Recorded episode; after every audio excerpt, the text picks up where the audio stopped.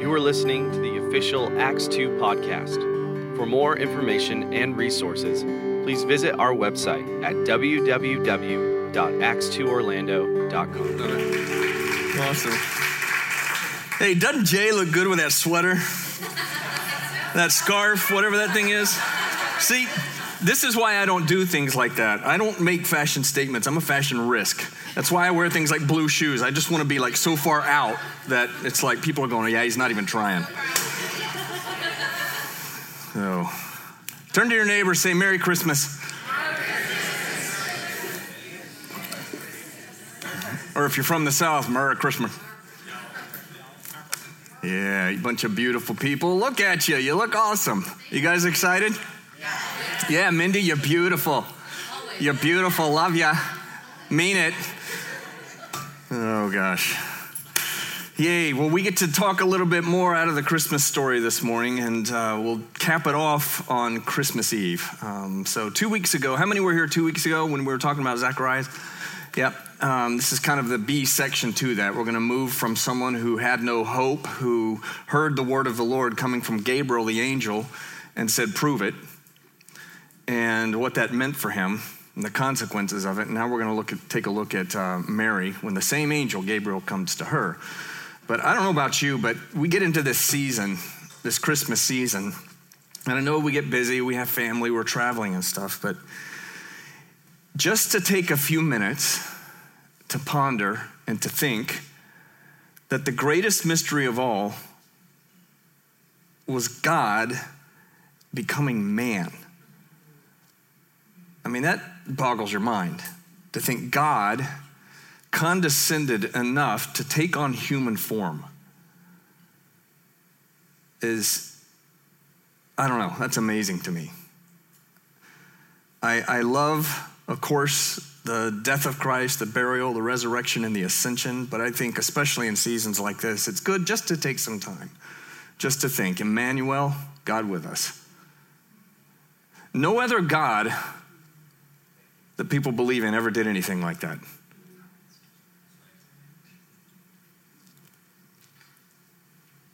I may have said this before, but I remember a number of years ago, I was walking through a downtown area and a bunch of downtown churches, you know, the old established, really big churches and stuff. And I saw out in front a bunch of stepping stones on it, and it had the names of Muhammad, Buddha, Krishna, Jesus.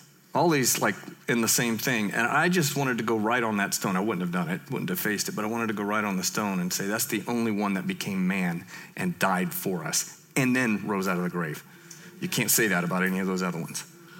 So I don't know about you, but it's just something in this season to be able to take some time and really ponder that, that God condescended enough to become flesh.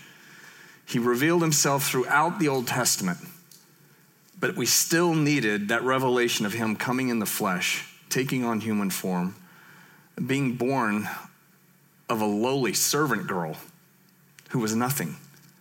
That's how humble he came. We know the story in the manger, all that. We know that. The manger is a feeding trough, if you didn't know that. We think of it like a little crib, but it's actually a feeding trough. Isn't that amazing? He's born in a town called Bethlehem, which means house of bread, and they put him in a feeding trough. Isn't that amazing? Doesn't he later say, Come eat my flesh, drink my blood? He says, I'm the bread of life, right? This is who he is. So I want to take a look at the story, just keeping that in mind. But really, this morning, I want to take a look at what it means to get a word from God and hold on to it in the proper way. And I think we have this revealed in Mary. So let's take a look at this. Luke chapter 1. We're all familiar with the passage. I'm going to read uh, a little bit of scripture here this morning. Got to make it legal, right? Luke chapter 1, beginning in verse 26, it says this During the sixth month of Elizabeth's pregnancy, the angel Gabriel was sent from God's presence to an unmarried girl named Mary living in Nazareth, a village of Galilee. She was engaged to a man named Joseph, a true descendant of King David. Gabriel appeared to her and said, Grace to you, young woman, for the Lord is with you, and so you are anointed with great favor. Everybody say great favor. Great favor. How many of you want great favor? Yes. Yeah, I do. Do you know you can grow in it? It's true. It happened of Jesus. He grew in favor with God and man. You can grow in it. We're going to talk about how you do that.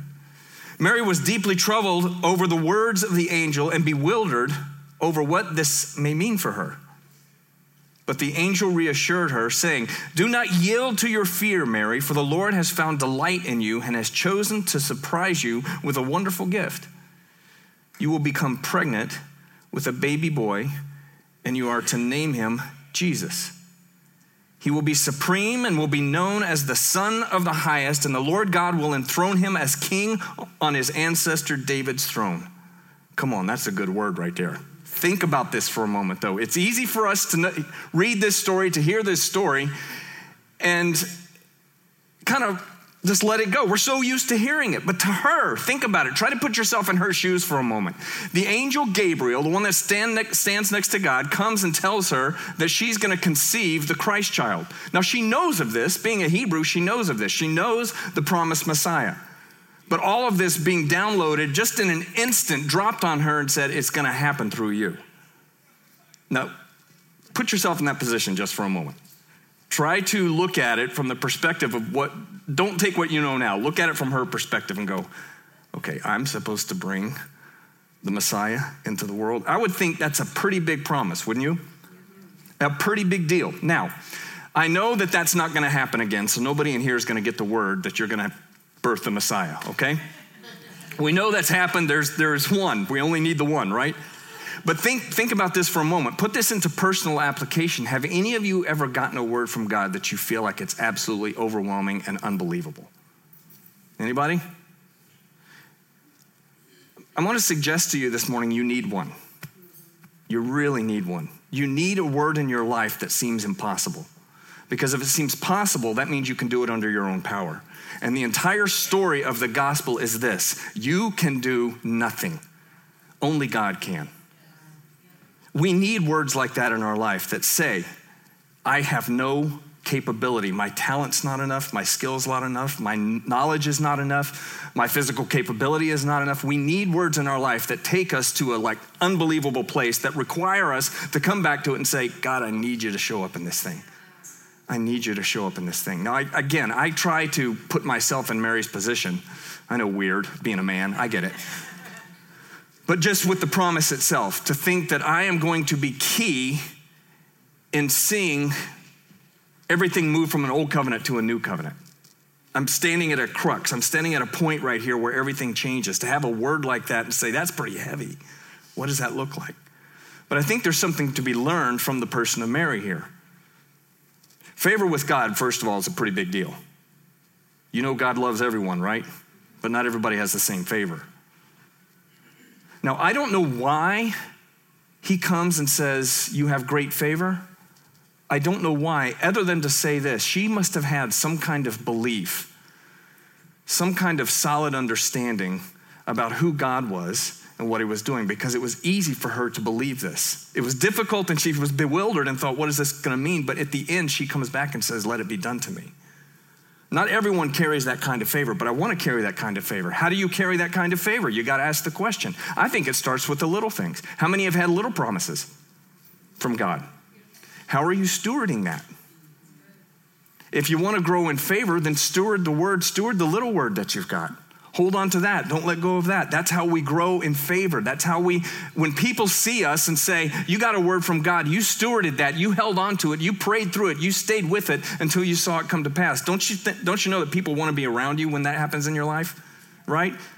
Come on, do I have anybody in the room with me this morning? You know what I'm talking about. You steward it, it happens, and then people look at you and go, Man, I want to be around someone like that. I want to be around someone where their dreams come true. I want to be around someone. Yeah, it's been hijacked here in Orlando. When you wish upon a star, right? Makes no difference who you are, right? It's been hijacked. You're supposed to have a dream, but it's not about wishing on a star, it's about believing in the morning star. Yes. If he says it, then he's going to bring it to pass. And I'm, I'm just saying this morning, we've got to start with the little ones, the ones that we look at and go, you know, I may be able to make that happen in my own talent, my own strength. I may be able to make that happen. We may look at that and go, that's, that's small. I may be able to make that one happen right there. You still can't. Only God can do it. But at least there's something there you feel like you can hold on to. But for us to take those things, hold on to them, and say, I'm not letting go. I've got a promise. I'm not going to let go of the promise.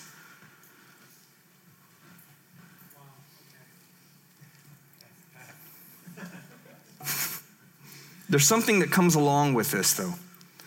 I mean, again, putting yourselves in the shoes of Mary for a moment. Angel comes, says, You're going to deliver. Holy Spirit's going to overshadow you. Even though you're not going to be with a man, you're still going to become pregnant. Now, think about this this kind of favor sometimes brings pain with it. Think about it for a moment. You want that kind of favor? I do. But recognize that sometimes pain comes with that. Think about this for a moment. She's engaged to Joseph. Typically, the engagement period was about a year. The point of it being about a year is to make sure that everything was cool, that nothing shady was going on. And in that period, to make sure she wasn't pregnant, in that period, she gets pregnant. Yikes. High favor, high pain. I can't imagine what she had to go through being ostracized, being outcast, being pushed aside, being questioned. I mean, come on, really. I mean, we know the story, but there was no story when they had that story. There was no Jesus. There was no immaculate conception at that point. So everybody's got to be looking at her like, kill you. We're going to stone you. That was the custom.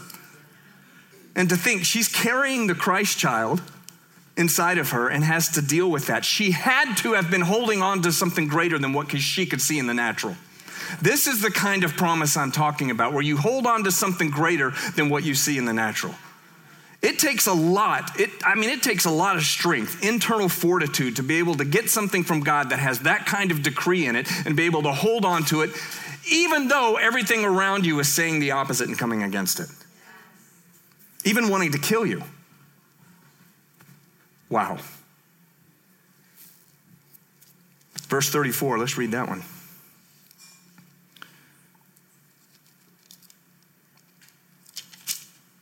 Mary said, How could this happen? I'm still a virgin. Fair question, right?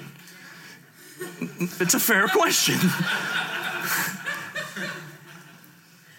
I mean, logic would say, fair question.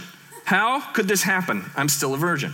And Gabriel answered and says, The Spirit of holiness will fall upon you, and Almighty God will spread his shadow of power over you in a cloud of glory. I love that. Cloud of glory. I, for me, I read that and I go, that had to be so encouraging right there, that the Holy Spirit will overshadow you.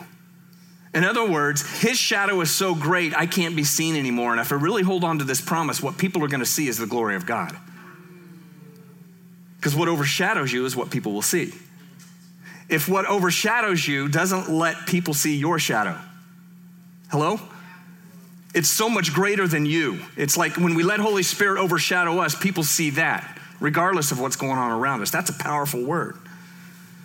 Mighty God will spread his shadow of power over you in a cloud of glory. This is why the child born to you will be holy, and he will be called the Son of God. There's an absolute need in our lives to hear a word of God and hold on to it. I think heaven is really looking for somebody to simply agree with something that's impossible, that it comes from heaven. Now, why am I saying all this? I mean, we're talking about promises, we're talking about big things from God. Why? Well, part of it is because this is what He's designed. This is the season that we're celebrating. We need to enter into that. I know none of us is married, but we need to enter into that and say, God, what do you have for me that is going to change the world? Do you even think like that? Do you even have that kind of thought inside your head that you might be able to carry something that could change the world. It's hard, isn't it? It's so hard because we get our eyes caught in looking up at other people, looking around at other people and going, they're really good at that, they're really good at that, I could never be really good at that. Well, good, because that may not be the thing he's asking you to be really good at. Look around the room for a moment. Look at faces. Just look. Everybody look make it really awkward, stare at your neighbor. Do you see anybody in here who looks the same? God created you so unique. Everything about you, listen, let me put a real challenge to it. Even the dysfunction you went through in your early life getting to where you are now, however great or small that is, that's, that's part of not God's intention to hurt you, but God's part of taking that, using it, and turning it into something else. Right? That's what it's about. I'm, I'm, i want to press the issue this morning because I want us to come through the season, coming into the first of the year, not having New Year's resolutions about what we're going to do in our own power, but having a New Year revelation where we look at it and go, God, you're saying something to me that is way greater than I can handle on my own. But I want to have the attitude of Mary that just simply says, I don't understand it, but let it be done to me when the angel, the same angel, went to Zechariah, he goes, I don't understand it. Fair, fair statement, right? He says, I don't understand it, so prove it. Mary says, I don't understand it, but let it happen. I love that. I love that when she says, May it be done unto me according to your word. May it be done unto me according to your word. Inside of that carries this I have no idea what you're talking about, but I'm willing to yield to it enough to let it happen. How often do we do that? How often do we get those words, hold on to those words, and say, I don't understand it? How many in here would say it's fair to give God some credit for knowing some things that we don't? We're challenged. We're challenged with this thing called intellect. I think it gets us in trouble. Don't get me wrong, God's given us intellect. I, don't, don't misunderstand me here, but I think sometimes we let that be the thing that drives us. We got those that want to use the intellect to drive us, and we got those that want to use the feelings to drive us. All of them are God given and have a purpose, but at some point you got to shut that down and stop and look at Him and say, Let it be done to me according to your word. That either doesn't feel good, but I do it anyway, or it doesn't make sense, but I'll do it anyway.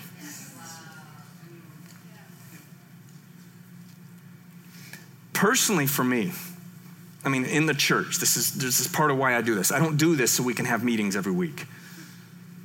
I could roll out of bed and preach. That's not what drives me.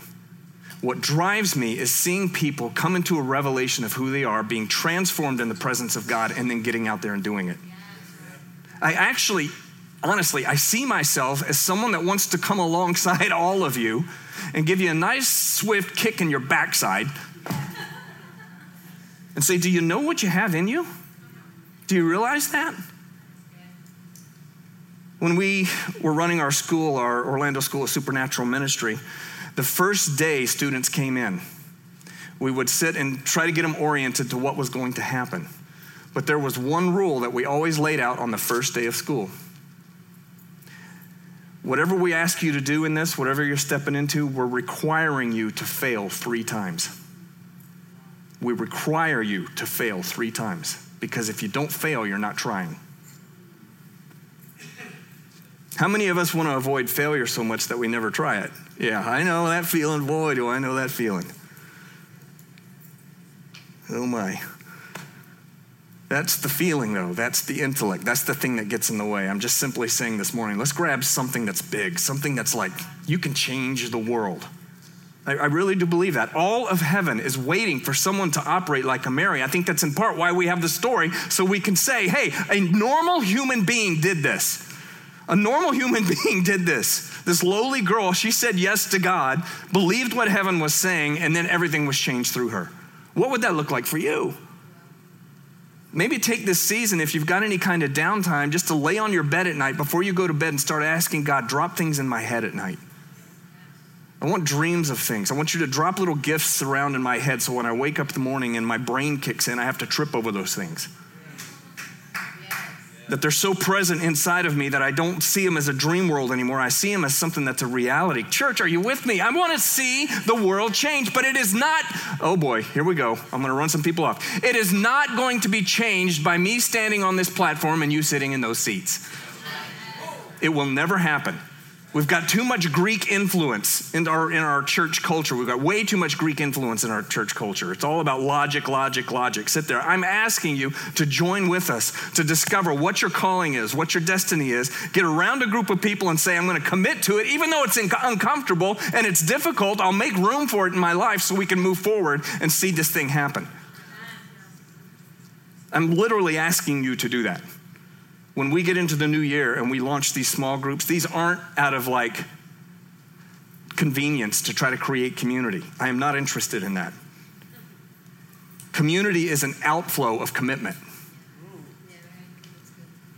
So when we get into these things, that's part of what we're doing. We're getting into them to find out my destiny, to help you into your destiny. And the community is a natural fruit of that. How many of you know that when you get around people and you start sharing your life and you kind of know what's going on in them and they know what's going on in you, there's a connection that's built in that, right? There's a care, there's a concern, a level that builds inside of you that says, "Man, I'm really I'm really getting attached to this thing called you."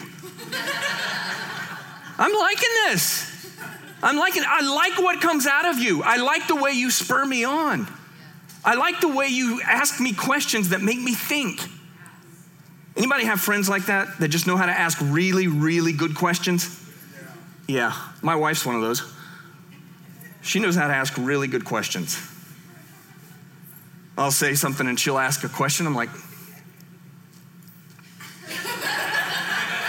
I'll get back to you. We need people like that in our lives. We need to find the thing that seems impossible for us to walk in it, for us to say, Yes, God, I'll do it, regardless of what it feels like.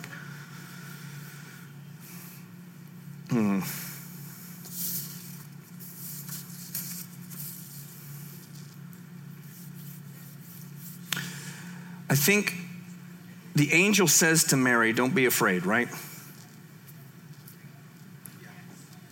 I mean, I would be afraid. It's like he read her mail and said, Look, chill out. Don't let fear grip you, don't let fear get a hold of you.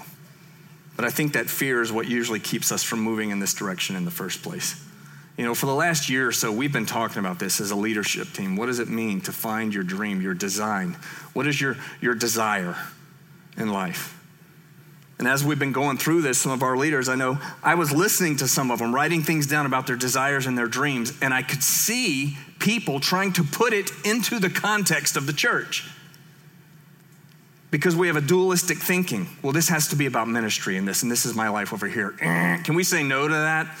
Can we say no to this sacred secular split that we've created in the church? It's, we don't need that. We don't need that anymore. It's all part of it. And so I would, we're talking about it and we're like people writing things down on what their desires, what their dreams are. And, and it's like it's trying to funnel it and make it look like something that the church does. And I'm like, no, don't change that. Keep it the way it is. As a matter of fact, you're probably going to have more impact keeping that outside the church. You know what I mean? Instead of trying to make it fit, you do you. You fly your freak flag. You be who you are, who you're supposed to be.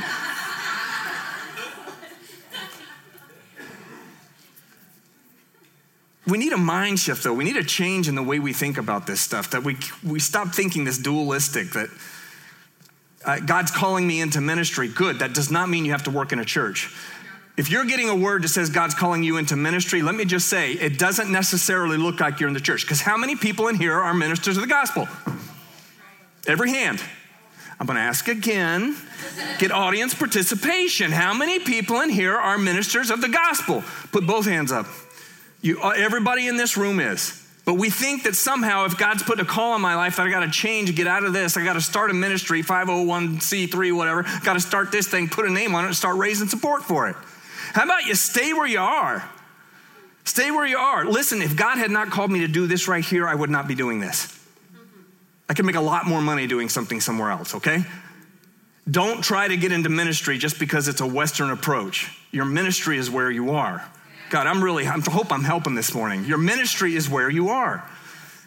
I've offended people by saying this before, but it's absolutely true. Don't bring your friends here to church thinking that I'm going to do something that's going to change their life. That is not my job, that is yours. They're your friend, not mine. You see the abdication in that, right? You see it. Oh, I'm gonna, okay, come to church with me. I'll just sit there. God, get them. Get them. Get them. Oh, yeah, that's a good word. You need that. Mm hmm. You hear what I'm saying, right? That's that dualistic split that doesn't realize that I'm the person in their sphere of influence. I'm the one that has been deposited with all the goods of the kingdom, and I can give that out. All I have to do is shift my awareness a little bit. What if I set my mind on those things and started asking God, God, what do they need to get from me? What do they need to get from me? I don't know this, but when I get into I don't know this for sure about what Mary was thinking, but I'm not going to read it. You guys can read it later. It's beginning in verse 48. It's called the Magnificat. It's Mary's song. And when you read that, it sounds like arrogance.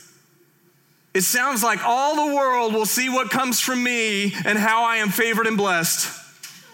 It sounds like that when you read it, but I don't think that's what it is because arrogance is when you're trying to prove yourself to somebody. But she knew who she was and her identity, and she didn't have to apologize for it.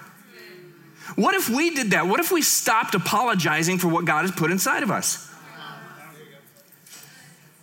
Now, I know this in the church because I, I just, I've seen it my whole life. I've been in the church and I see this. It always, I can always tell when somebody doesn't know who they are when they come and introduce themselves to me and give me their spiritual resume. I've done this and I was with this and I did this ministry and la la la la la. I'm like, you don't know who you are, do you? Because if you knew who you were, you wouldn't have to say a word of that. If you knew who you really were, you would just give off who you are. Hello? Mary got that. The word comes to her, she owns it. She said, I don't get this thing, but I'm going to take it, I'm going to own it. And then later on, she writes that. She's drawing from the Psalms. She knew the word of God. She's drawing from the Psalms and she's saying the whole world's going to look at me and go, She's blessed. But that's not arrogance, that's identity. A little bit later on, wait, let me say this. I'm going to add this into it. Little bunny trail here sometimes we, we, I don't know what it is, this thing in the church where we think that once we get a hold of something and we know that God is speaking to us and we start walking in it and our identity starts to shine, we're just doing what God has called us to do. We're operating in who we are. We're not striving, we're not fighting, we're not trying to go into, you know, I got to get this place up here because that I'm higher than this person. When we stop doing all that stuff, and own who we are, we actually communicate to the demonic realm the manifold wisdom of God. 1 Peter 4 says that. It says, if you've been, if you've received a gift, minister it as the very oracles of God. For in it, the manifold wisdom of God is revealed. Ephesians 3 talks about it, saying that in the saints, the manifold wisdom of God would be revealed to the entire demonic realm. Wow. You're designed to be put on display. Wow. Stop living in fear. God hides you in Him. We are hidden with Christ in God, Paul says. We are hidden with Christ in God. God doesn't hide you from view, He hides you from touch. Because the word says the evil one cannot touch them. He doesn't hide you from view, as in he tucks you in a corner somewhere so you can't be seen. He puts you on display and he says to the demonic realm, Look at that. You can't touch it, but look at that. Look how wonderful that is. Look at how I'm, you can see me manifested in that. Come on, is this helping this morning? Why do you need a dream? For that reason. You start pursuing it, you start walking in it, you start to recognize that all the world around you gets to see it, and the demonic realm has to look at it. Rub their face in it. Psalm 23, right? Walk through the valley of the shadow of death, I will feel no evil, right? He, he sets a table for me in the presence of my enemy. Get a load of that picture for a minute. You're walking through the valley of the shadow of death, and God says, Picnic. Let's lay it out, this fine spread here. It's got nice tablecloths, fine silver, china. And he's bringing out the best of the food, and he sets you down right there and he eats with you, and he goes, Look, they got to watch this. That's the essence of the picture there. Is this helping this morning? Because he hides you from touch, he doesn't hide you from view. He wants the world to see you. Yeah. I'm praying, I really am. I'm praying that we all get this ridiculously awesome word from God this season. Ridiculously awesome, off the charts, this is crazy, like I'm going to change the world kind of dream. What would it look like? So, what drives me? What would it look like? You hold on to the word like this. I'm going to end with this right here. You hold on to the word like Mary. Read the story, ponder it. Even when Mary gave birth to Jesus and the shepherds came, you know the story. The shepherds came, they see, and they go, Let's go tell everybody about this. And it says of Mary, she pondered these things in her heart. Because even though the child was born and they named him Jesus, she still is wondering, how is this going to happen? He's not born as a king, he's born in a stable. How is this going to? She's pondering these things in her heart. See, it's one thing to have a word from God where you put a demand on it, and it's another thing to have a word from God that you ponder. Because there are places and times where you get a word from God and you put a demand on it, right? You understand that, right? God, you promised.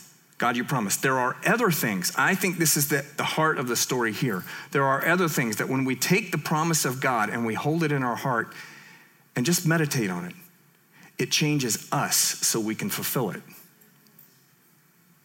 Does that make sense? It changes us.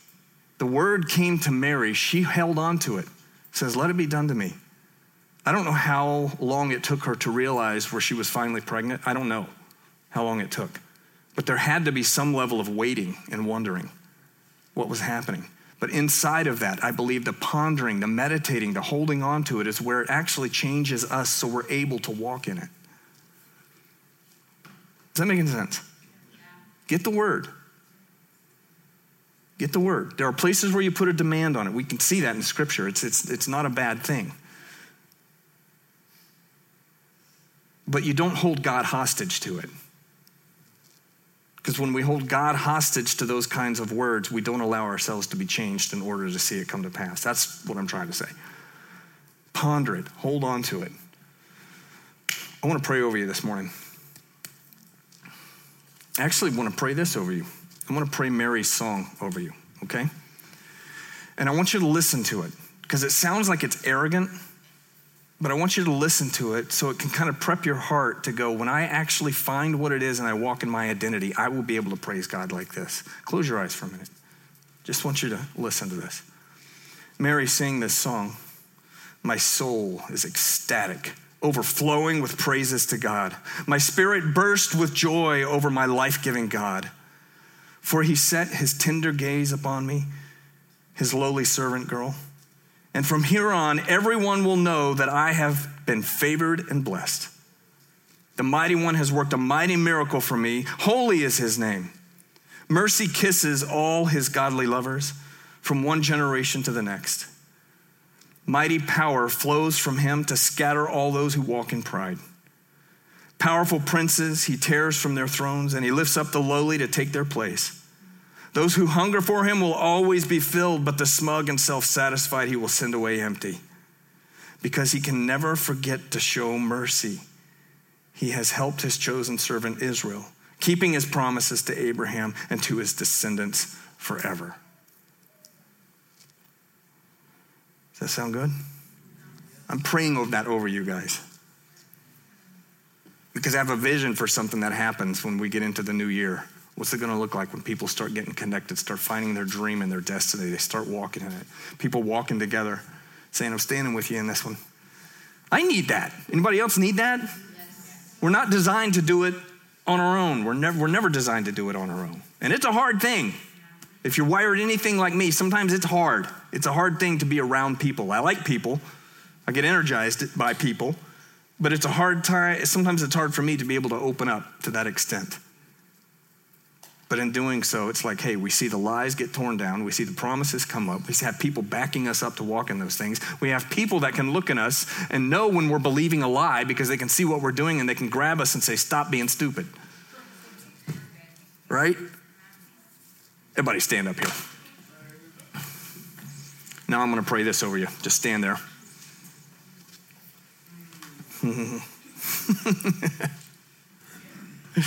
yeah. Well, I just heard this. God's always obligated to keep his promises, but he's not, he's not. Always obligated to keep his promises. He's not obligated to keep your potential.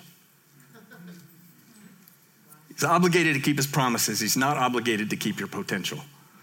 So, Father, I'm praying for all of us right now, God, that we would have these kinds of dreams, these revelations, these visits from you. Lord, come, Holy Spirit, speak to everybody in this room over this Christmas season about what it looks like to carry a promise, what it looks like to carry a promise that could change the world. Lord, I pray you take us beyond even our talents. Take us beyond our talents. Move us into a place where we are so surprised that we see things that are impossible. It's impossible. just so we can simply say, Lord, let it be done according to your word. In Jesus' name, amen. Amen. All right, Lord bless you guys and Merry Christmas. We'll see you Christmas Eve. Thank you for listening to the Acts 2 podcast. Love God, love people, and live life.